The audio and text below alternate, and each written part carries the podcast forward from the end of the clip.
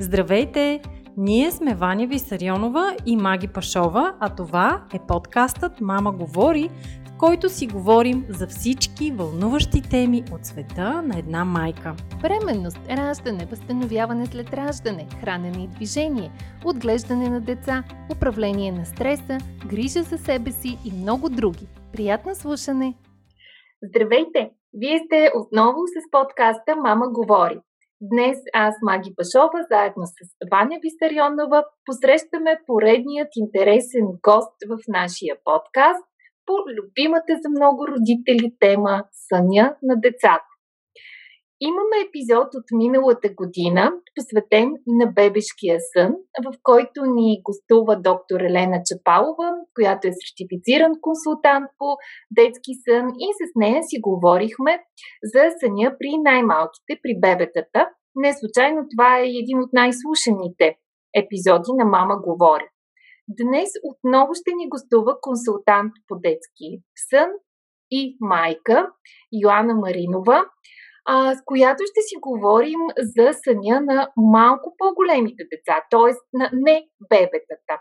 Защото в а, много случаи проблемите с а, съня не са ограничени само а, до най-ранната бебешка възраст, продължават и по-нататък, а продължават и грешките, които ние като родители, волно или неволно, допускаме в режима на децата и се вкарваме в една спирала на изморени и неспящи деца, съответно изморени а, и недоспали родители.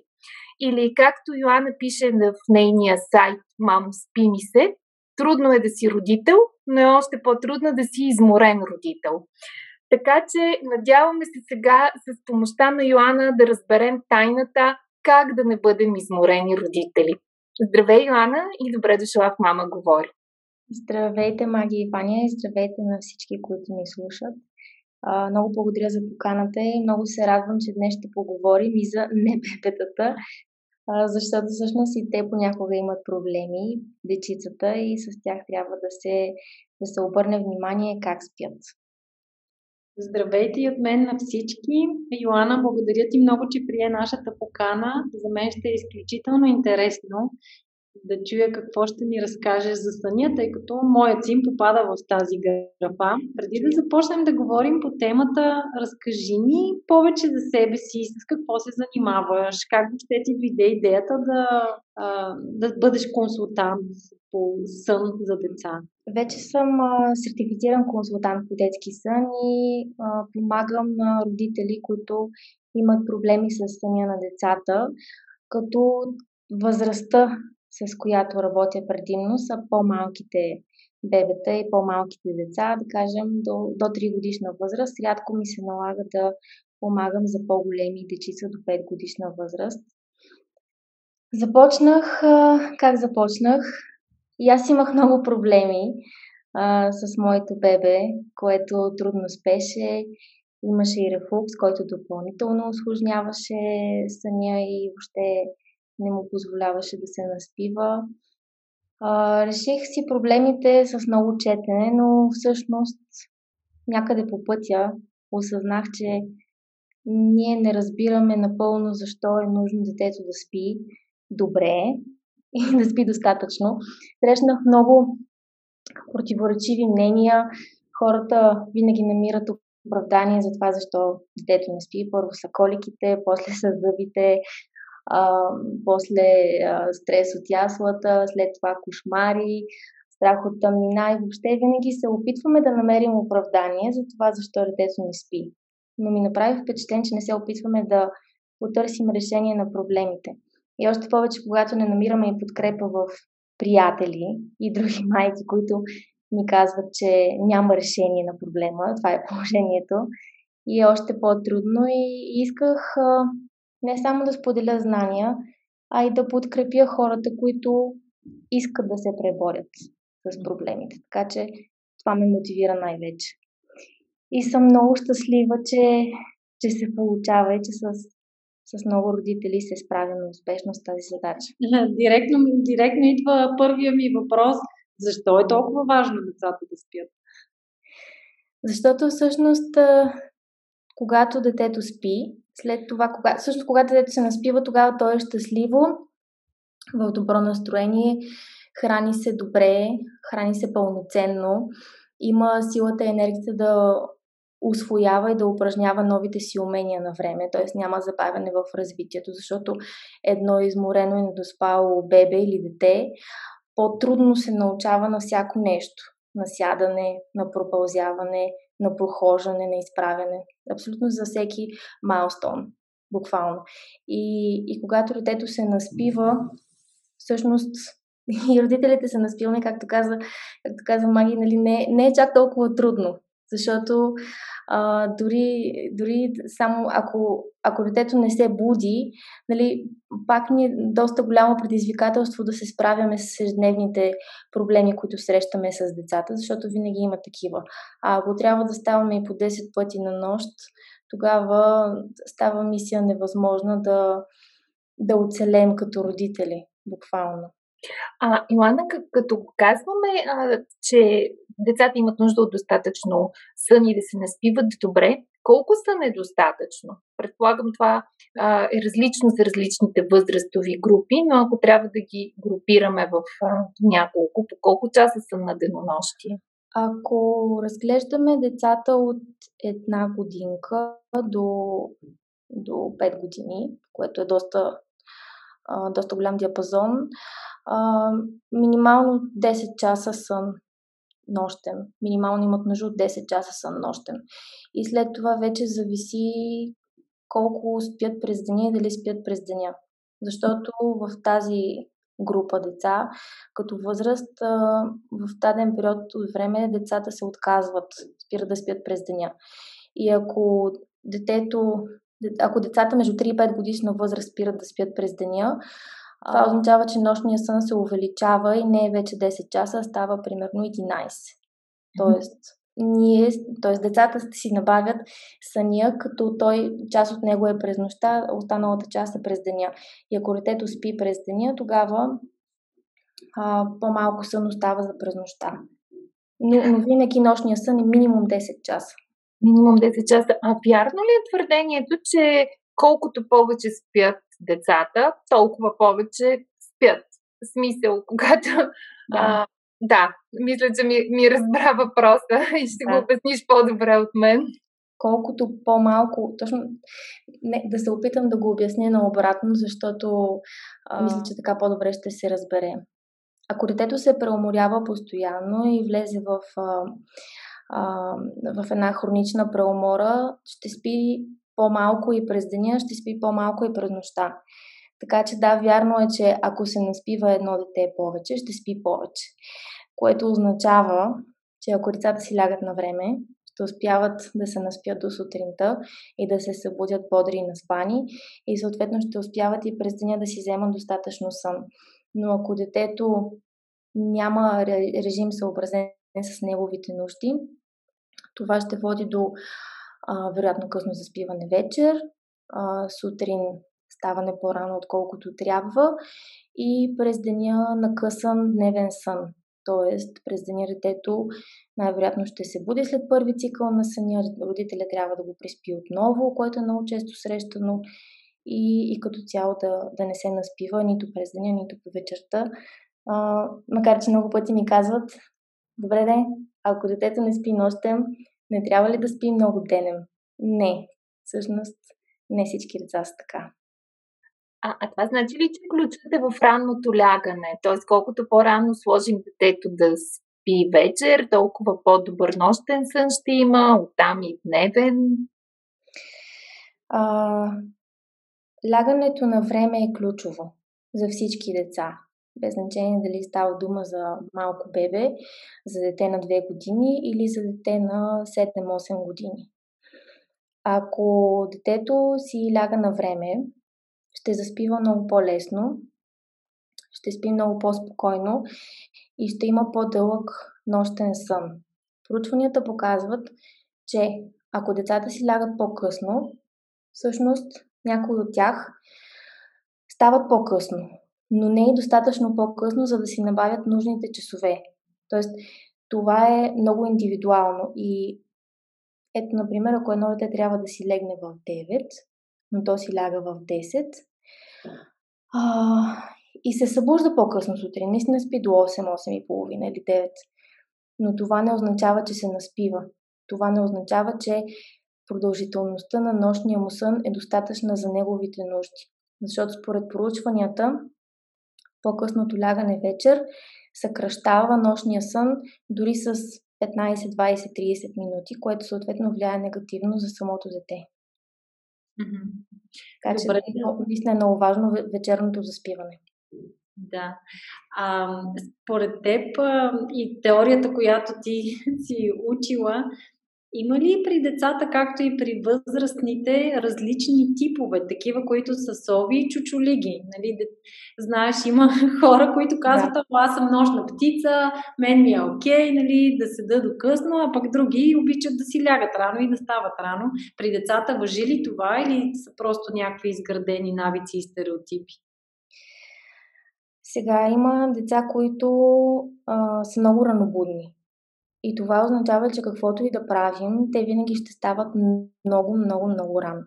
И при тях основно трябва да се съобразява вечерното заспиване да е по-рано, за да успеят да си набавят нужния нощен сън. В, във времето какво се случва? Ние родителите си правим заключение, че трябва вече детето е пораснало и може да си ляга по-късно. И ние го слагаме по-късно да си ляга. И това се превръща в навик за него съответно.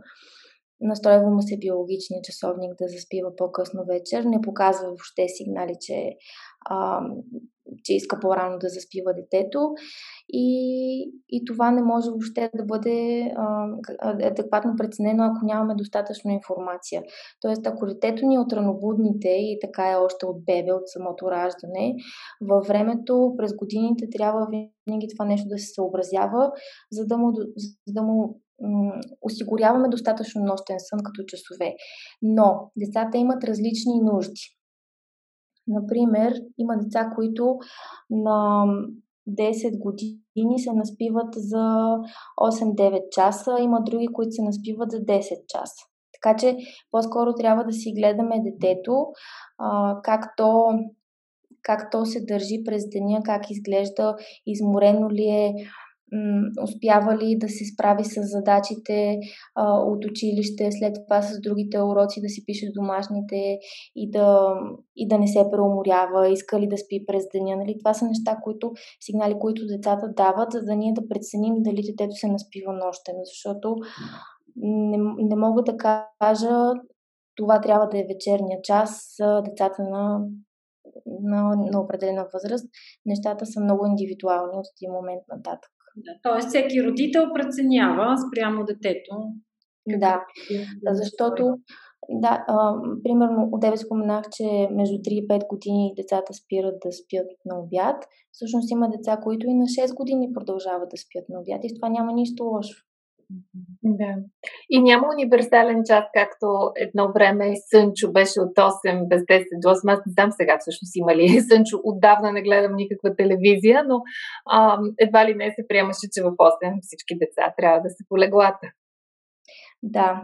А, за някои деца, например, 8 е перфектният час за лягане, но за други не е. Точно защото те имат различни нужди.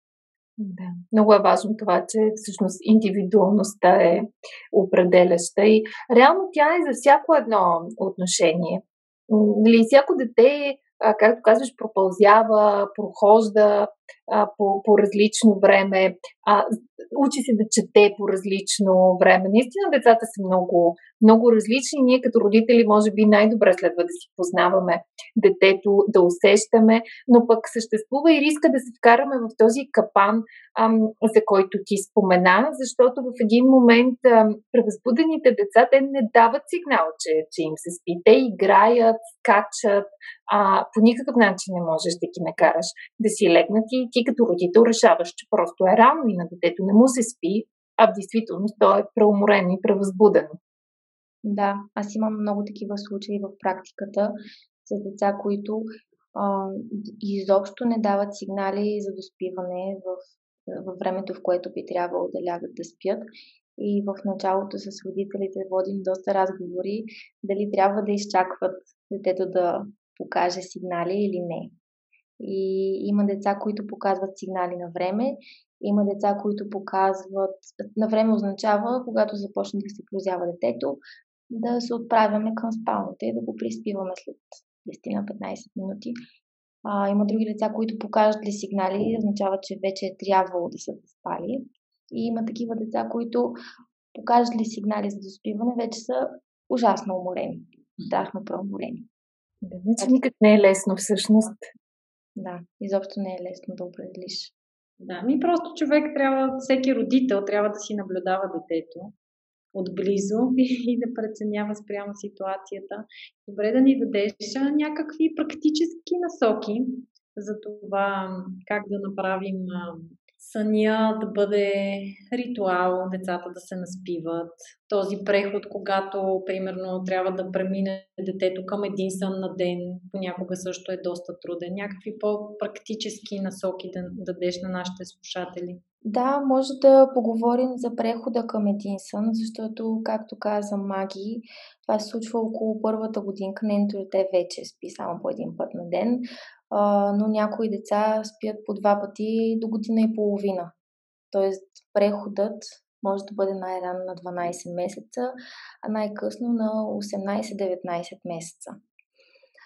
За някои деца този преход се случва по съвсем естествен начин и в рамките на две седмици детето тотално изцяло си променя режима, но при други деца е много по-трудно и е нужно родителя да помогне малко на детето.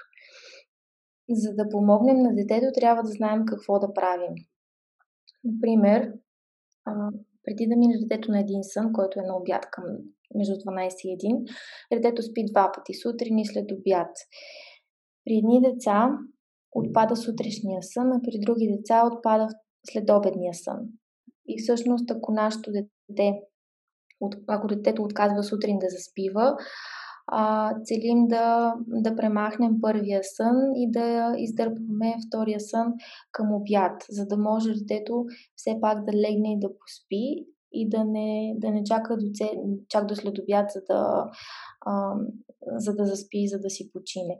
В другата ситуация, когато детето отказва след обедния сън, тогава се получава много голям интервал на будуване от сутрешния сън до вечерния, и е нужно не само да изместим вечерното заспиване по-рано, а и да преместим първия сън все по-късно към обяд, така че да дойде по средата на деня.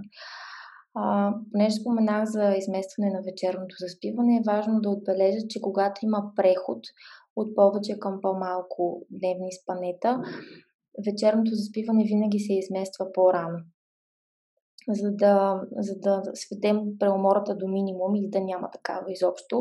Детето трябва да си ляга по-рано вечерта, а пък когато се адаптира към новият режим, вечерното заспиване пак се връща към обичайното време, което а, в тази възраст е между 8 и 9, например, зависи кога става детето сутрин.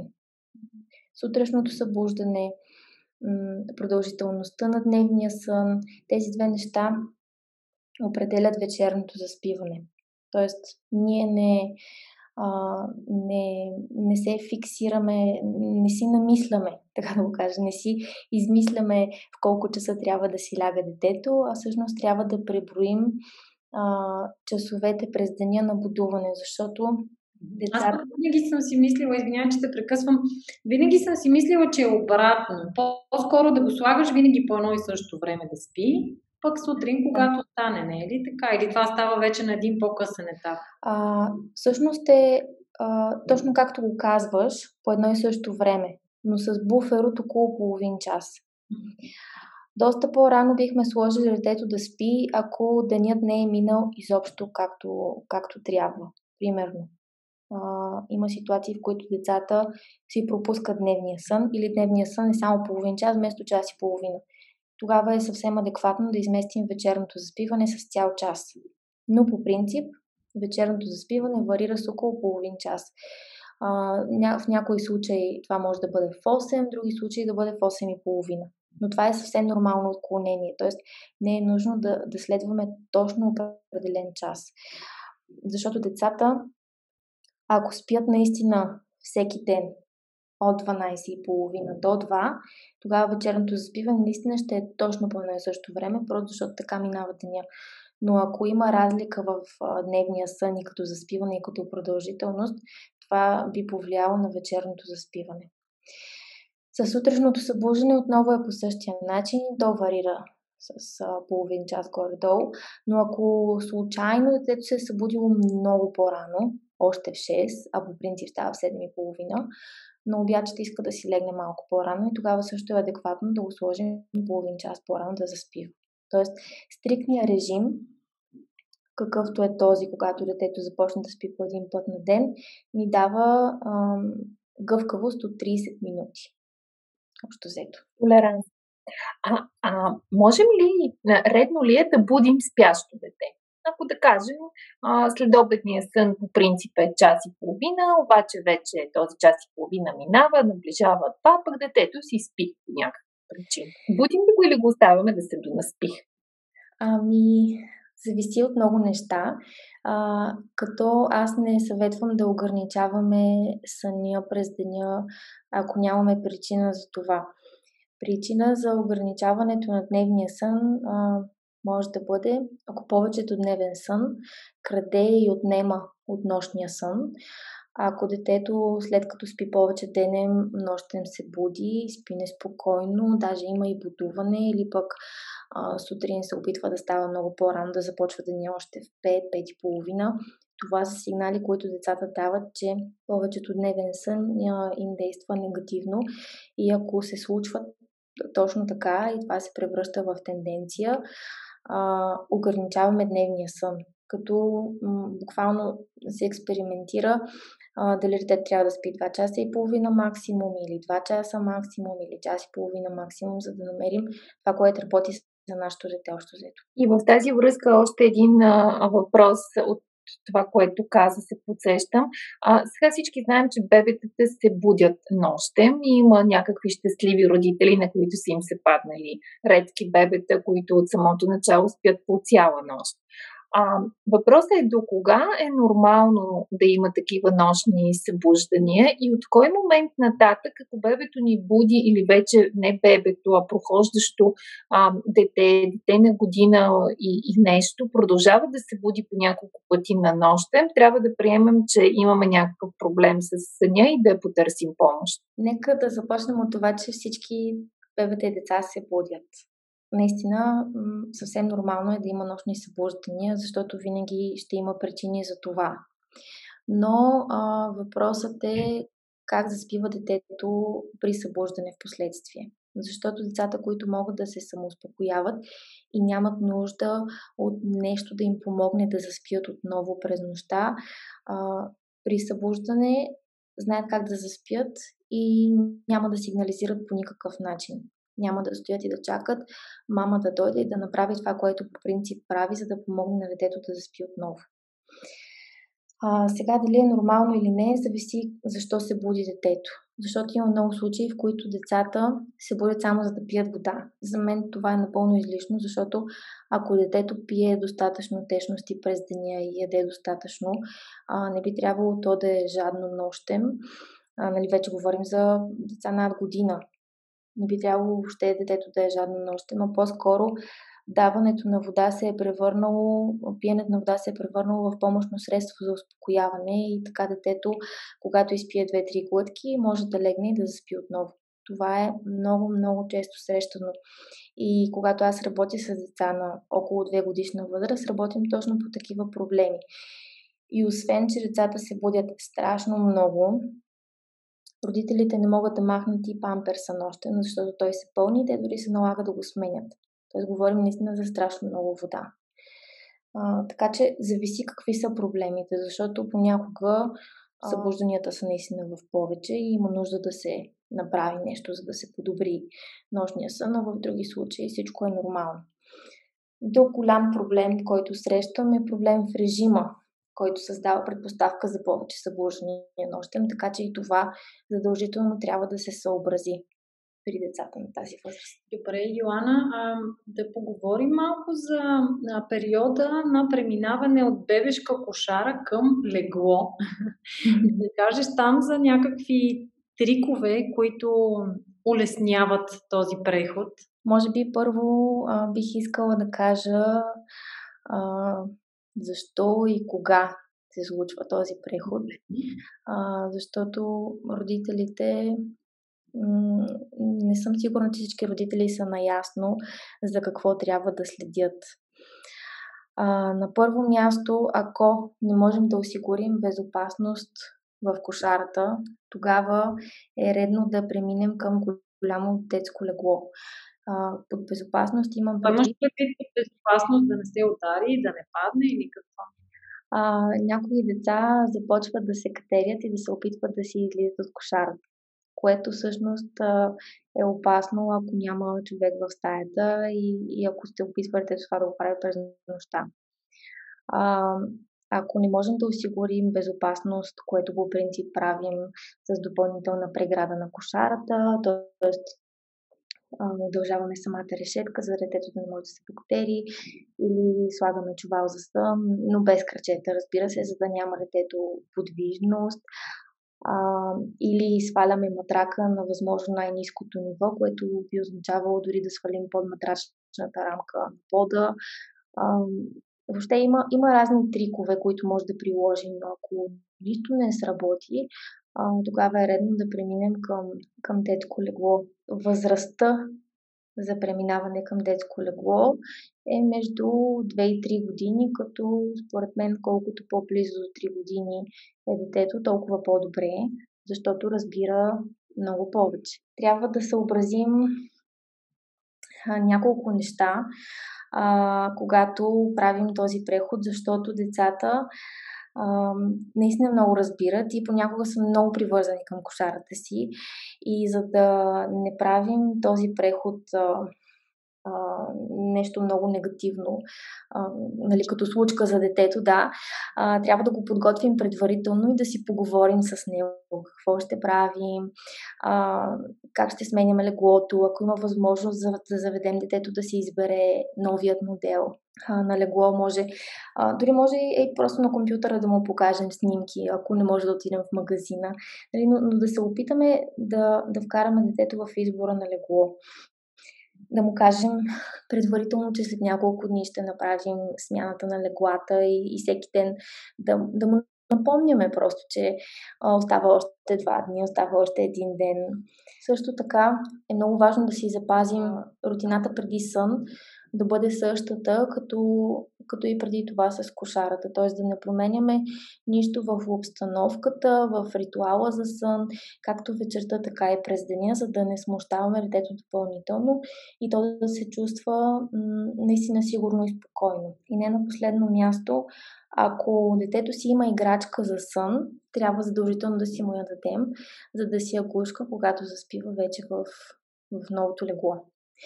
В интерес на истината, децата, когато наближат тази възраст а, 3 години и започват сами да проявяват интерес към, към голямо детско легло а, и, и сами си казват вече, че, че искат да спят на, на легло за големи момчета или на легло за големи момичета и, и това може да бъде подходящ момент да, да направим прехода. Супер. А това ме подсеща за една друга тема, която е от много конфликтните теми, т.е. всеки има мнение а, по нея. А, и темата за до кога детето може да спи в стаята на родителите и кога е добре да се измести в самостоятелна стая. Като тук нещата допълнително се осложняват често пъти от чисто битови фактори, защото понякога просто няма възможност детето да бъде изместено в друга стая поради липсата на такава. Това наистина е въпрос, който създава много конфликти, но аз не мисля, че е нужно да за толкова много да се влияем от начина по който другите хора си гледат децата и, и въобще от чуждото мнение. Просто ще спомена чисто за информация. Според световните препоръки до 6-я месец е хубаво да споделяме една обща стая с детето. И след това вече а, се счита за а, безопасно, защото рискът от синдрома на внезапна детска смърт е доста по-малък и може да преместим детето. Някои родители точно така правят. а, искат детето да бъде в отделна стая и на 5-6 месеца го местят. Обаче други родители не се чувстват готови.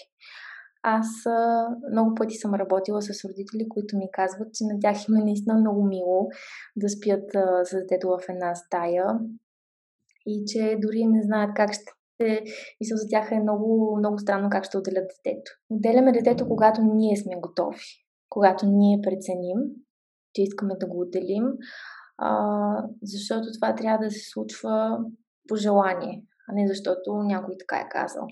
Има деца, които наистина спят много по-добре, когато са отделени. Тоест, когато спят в отделна стая, не се будят толкова много или дори не се будят изобщо. Ако спим в една стая за детето, имаме съмнение, че ние му печим с хъркането на тати или дори само с въртенето в леглото, може да използваме бял шум, а, за да притъпим тези странични звуци, които евентуално биха събудили детето. Но, но като цяло, ако не преместим детето, няма как да бъдем сигурни дали сме му пречили или, или не сме му пречили.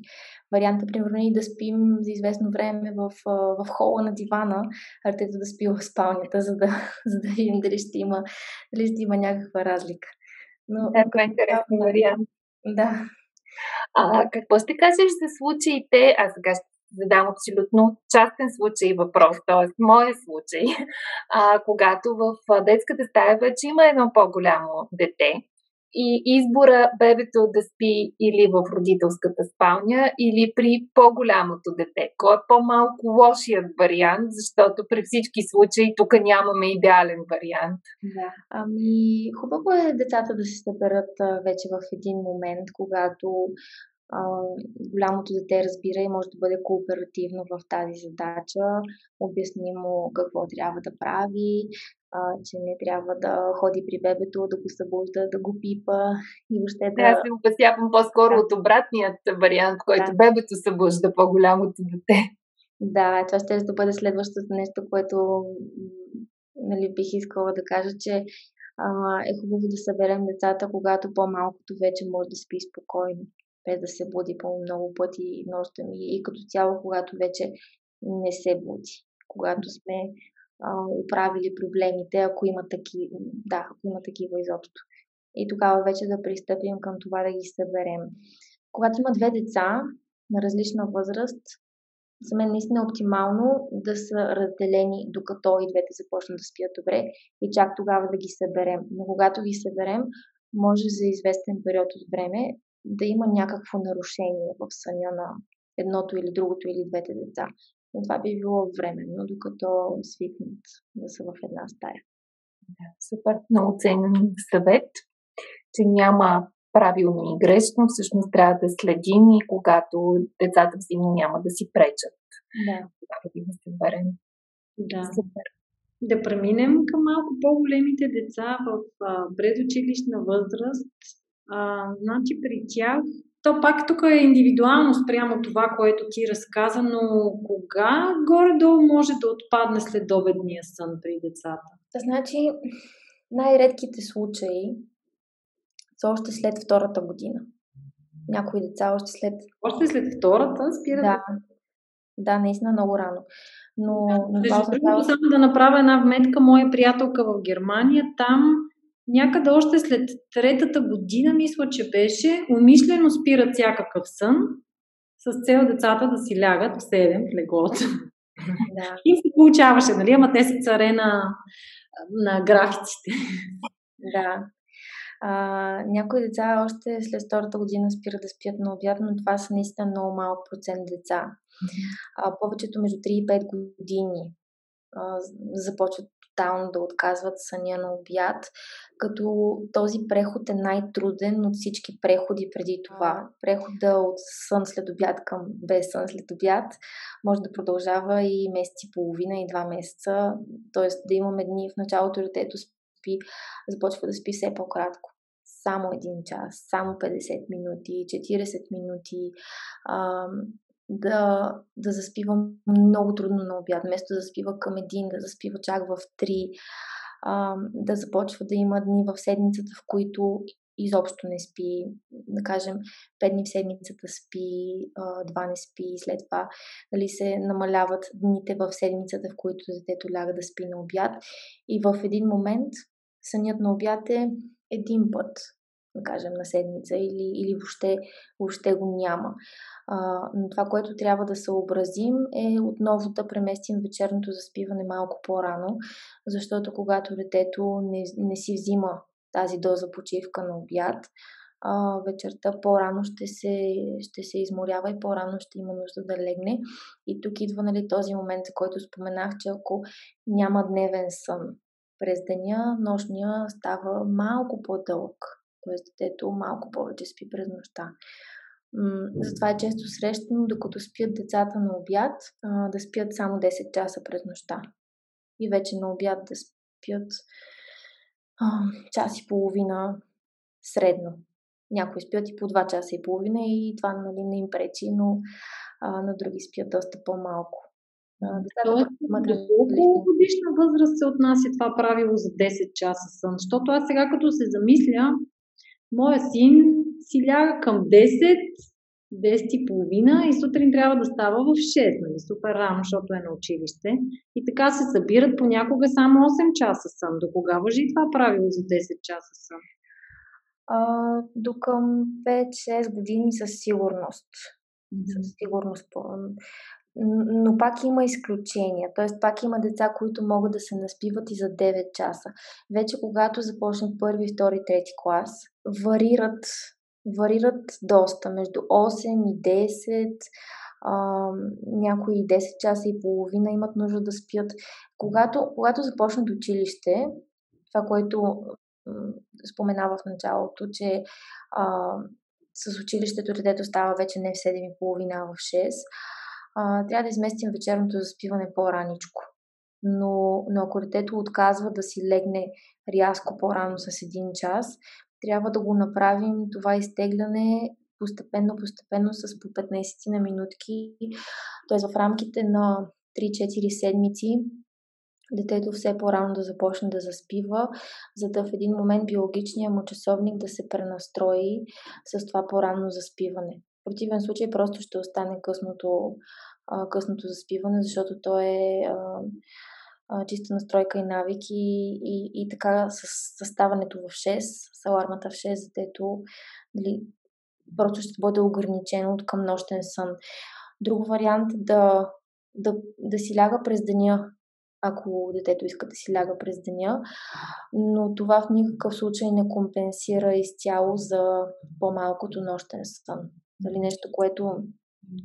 Да, но много ми хареса това, което каза, нали, че а, с 15 минути се измества всяка вечер лягането и че може да отнеме до 4 седмици. Според мен това трябва да, да бъде казано още един път.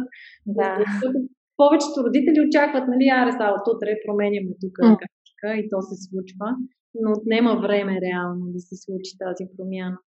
Да. А всъщност тази възрастова група 7, 8, 10, 11 години, началното училище, а, те от колко часа горе-долу нощен сън се нуждаят? По-малко от 10 предполагам, но при всички случаи може би не по-малко от 8. Ами, в интерес на истината около 10 е средната стойност, която, която казват проучванията. А, но пак опираме до това, че има деца, които имат нужди под нормите и, нужди, и други деца с нужди над нормите. А, така че не, не ми се иска родителите да се фиксират в някакви часове и като казваме какви са препоръките, да, да се опитват а, стрикно да наложат нещо и да го следват. Винаги трябва да следим какво е поведението на детето и дали детето успява да се справи с всички задачи от ежедневието. Защото най-вече децата, които учат в големия град, след училище ходят на най-различни занимания, защото големия град има а, нали, толкова много възможности за децата към развитие, а, уроци, а, различни видове спортове и въобще какво ли не. И, и децата наистина се изморяват доста, когато ги разкарваме след училище на, на това занимание, на другото, на урока, а, след това да се прибере да си напише домашница. Тоест, важно е детето да се наспива нощем, ако има такова натоварено ежедневие. защото в крайна сметка детето ще започне да се преуморява в един момент. Има деца, които през уикенда компенсират за това, че през седмицата се уморяват повече. А, аз мислях, че така доста, доста ценни и полезни неща ни сподели.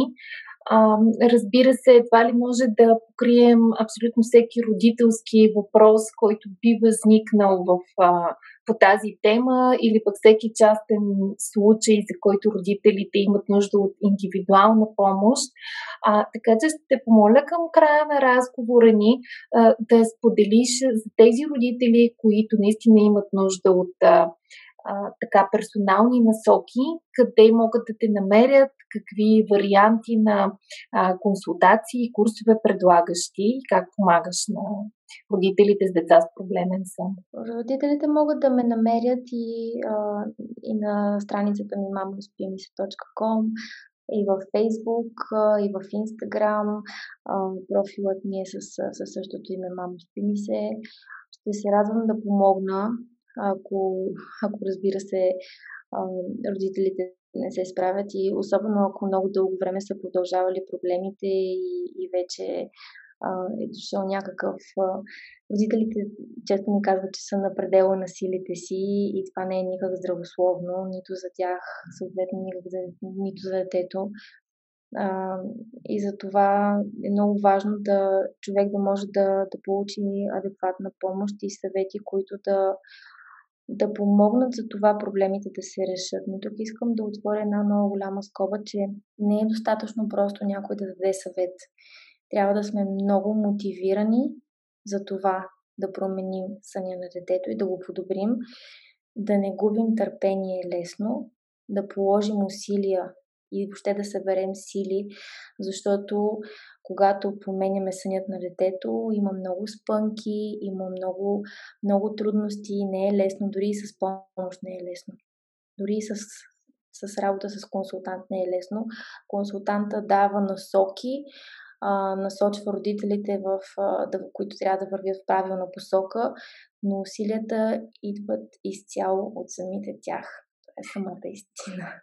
Искаш ли си да ни разкажеш за някоя история от твоята практика на родители, на които си помогнала нещо по-интересно, пикантно?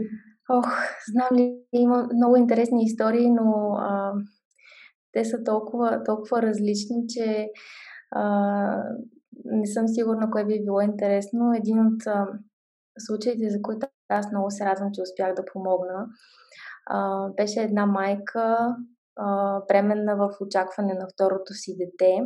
Вече беше, да кажем, 6 месец. И с детенце на почти 2 години, което се будеше нощем средно по 7-8 пъти.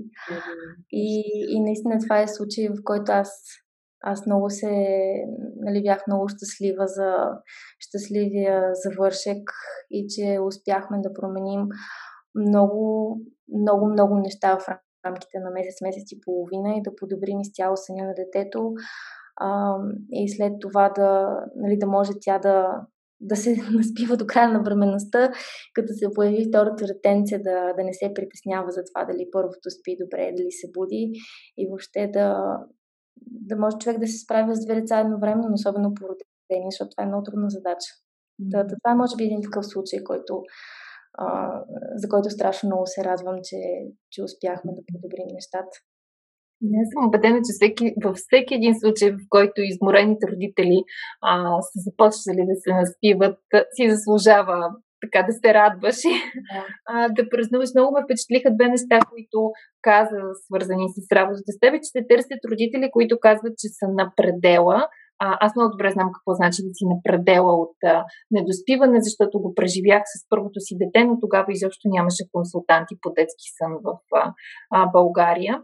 И, и просто си мисля, че сега, когато вас ви има и работите и помагате, никой родител няма извинение да чака да стигне на предела, за да се обърне а, за помощ, когато не може да се справи сам.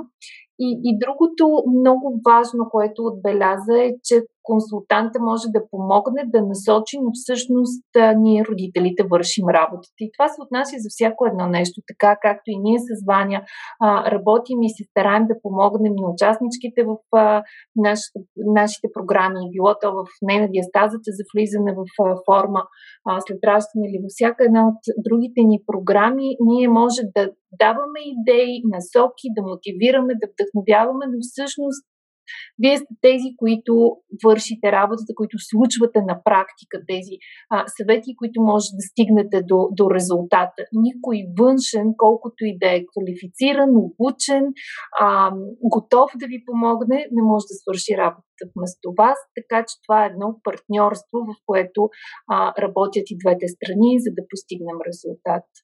Да. Няма вълшебна пръчка, няма магически резултати. да, и, и ние консултантите... Да, ние консултантите нямаме тайни. Нали? Това е другото, което искам да кажа, защото повечето хора си мислят, че ние имаме тайни и че си ги казваме само на клиентите, с които работим, но това не е така. Ние нямаме тайни. Аз имам блог, който пиша а, винаги, когато намеря свободно време, изподелям и, и го правя с огромно желание, защото защото а, не ми се иска да е, да е толкова трудно в днешно време да, да гледаш дете и, и, да, и да не спиш. Нали, иска ми се да, да се споделя информация, която да, да помага на максимално много хора и вече консултациите да са наистина индивидуални, когато човек има конкретен проблем, с който не се е справил. Тоест, нали, човек да може и сам да се справи, и без консултант. Консултантът е наистина последната, последната стъпка. Последното, как да кажа, последния вариант, да може човек и с малко четене от тук, от там, някоя статия да се, да се оправи. Ами, много е ценно това, което правиш. Много ти благодарим, че отдели от времето си, за да ни гостуваш в Мама говори. Надяваме се, че нещата, които сподели, ще бъдат полезни за нашите слушатели а, и че ще има повече наспиващи се родители и наспиващи се деца, защото така за всички ни е по-лесно. И аз много ви благодаря за поканата. Смятам, че се получи много полезен разговор а, и се надявам а, да сме успели да помогнем поне на едно семейство. Дано да сме помогнали, действително. Благодаря ти много, Йоанна, и аз за участието. Благодаря ви и на вас, че отново бяхте с нас и че ни слушахте. Не забравяйте да харесате този подкаст, да го коментирате, да го споделите с ваши приятели и ни очаквайте отново следващата сряда. Информацията, която предоставяме в подкаста Мама говори е с информационен характер и не бива да служи и да се приема като медицинска диагноза, нито да заменя индивидуалната медицинска оценка и наблюдение. Преди да решите да се доверите на нас или други източници, свързани с диастазата, моля консултирайте се с вашия лекар и или хирург. За повече информация посетете нашата веб страница mamasum.bg и се включете в нашите онлайн програми. Програмата Не на диастазата за ефективно и дългосрочно възстановяване след раждане, програмата Мама ще съм за бъдещи майки – и програмата Мама презарежда за всички преуморени майки. Очакваме ви онлайн!